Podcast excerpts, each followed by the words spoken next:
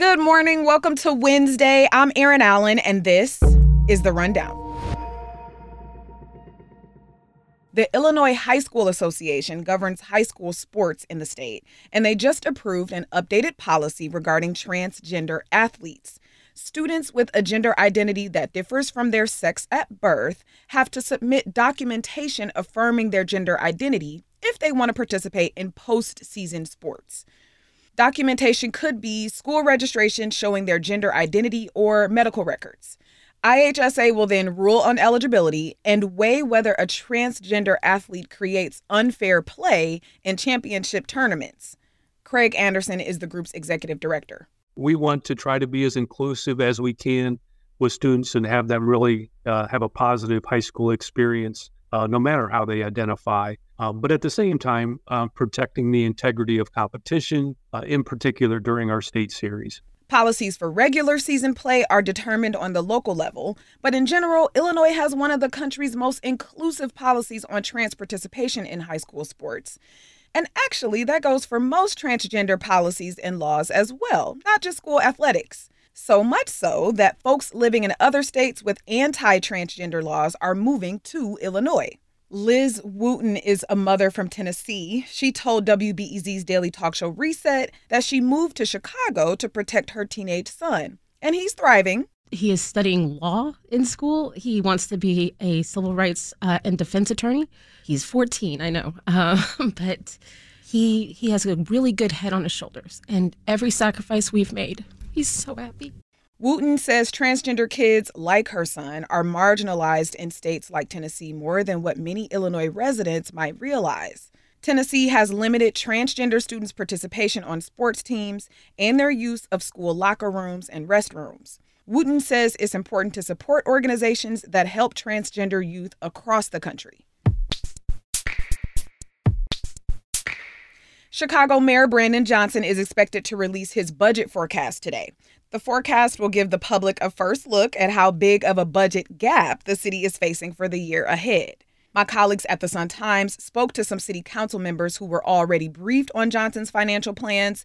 They said they expect the budget gap to be more than half a billion dollars, fueled in part by ongoing efforts to support migrants.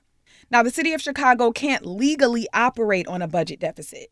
Next month, residents are going to hear how Johnson plans to close the projected gap, whether that be through cuts or new revenue streams, when he's expected to release his overall budget proposal. As for the forecast, Johnson is expected to release that via email later this morning.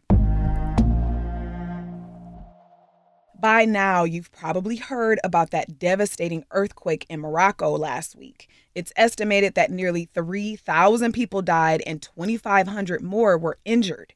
Now, folks in Chicago with ties to Morocco are organizing relief efforts. My colleague Michael Puente spoke to a couple of them.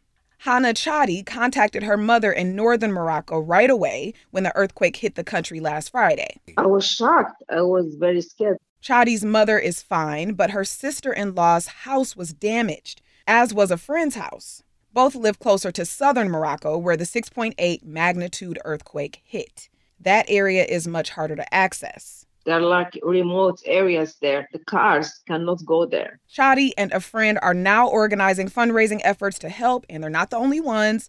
Global Giving, UNICEF, Doctors Without Borders, and CARE Morocco are some of the organizations also collecting donations in case you're interested in helping. And now for a few quick hits. Reported robberies have gone up 43% in the city compared to the same time period last year, according to a WBEZ analysis of data from Chicago's Violence Reduction Dashboard. The robbery spike is part of the city's uneven recovery from spikes in violent crime at the height of the pandemic. So, shootings, murders, and carjackings are down, but robberies and thefts are going up. And the Chicago City Council has advanced a $25 million settlement for two men wrongfully convicted of a college basketball player's murder. Tyrone Hood and Wayne Washington spent a combined 34 years in custody for the 1993 murder. Their convictions were later overturned, and in lawsuits, they argued Chicago police coerced their testimony. Some alderpersons questioned the settlement's size, but it was eventually passed it still requires approval from the full city council. And a new study out from Northwestern University collected data on when COVID patients are most contagious. They used a new low tech device that takes breath samples to test for the virus. The data shows that people with COVID exhale up to a thousand copies of the virus every minute. The numbers are at their highest for the first eight days after showing symptoms, but drastically decrease to as low as two copies per minute after that. Now, the team plans to work on a test that determines the level of infectiousness in a COVID patient. In the weather today, partly cloudy this morning, but mostly sunny in the afternoon. The high is in the upper 60s with low temperatures in the mid 50s tonight. And that's it for now, but later today on the rundown, we've been talking a lot about how to define home. Sometimes it's less about where and more about who.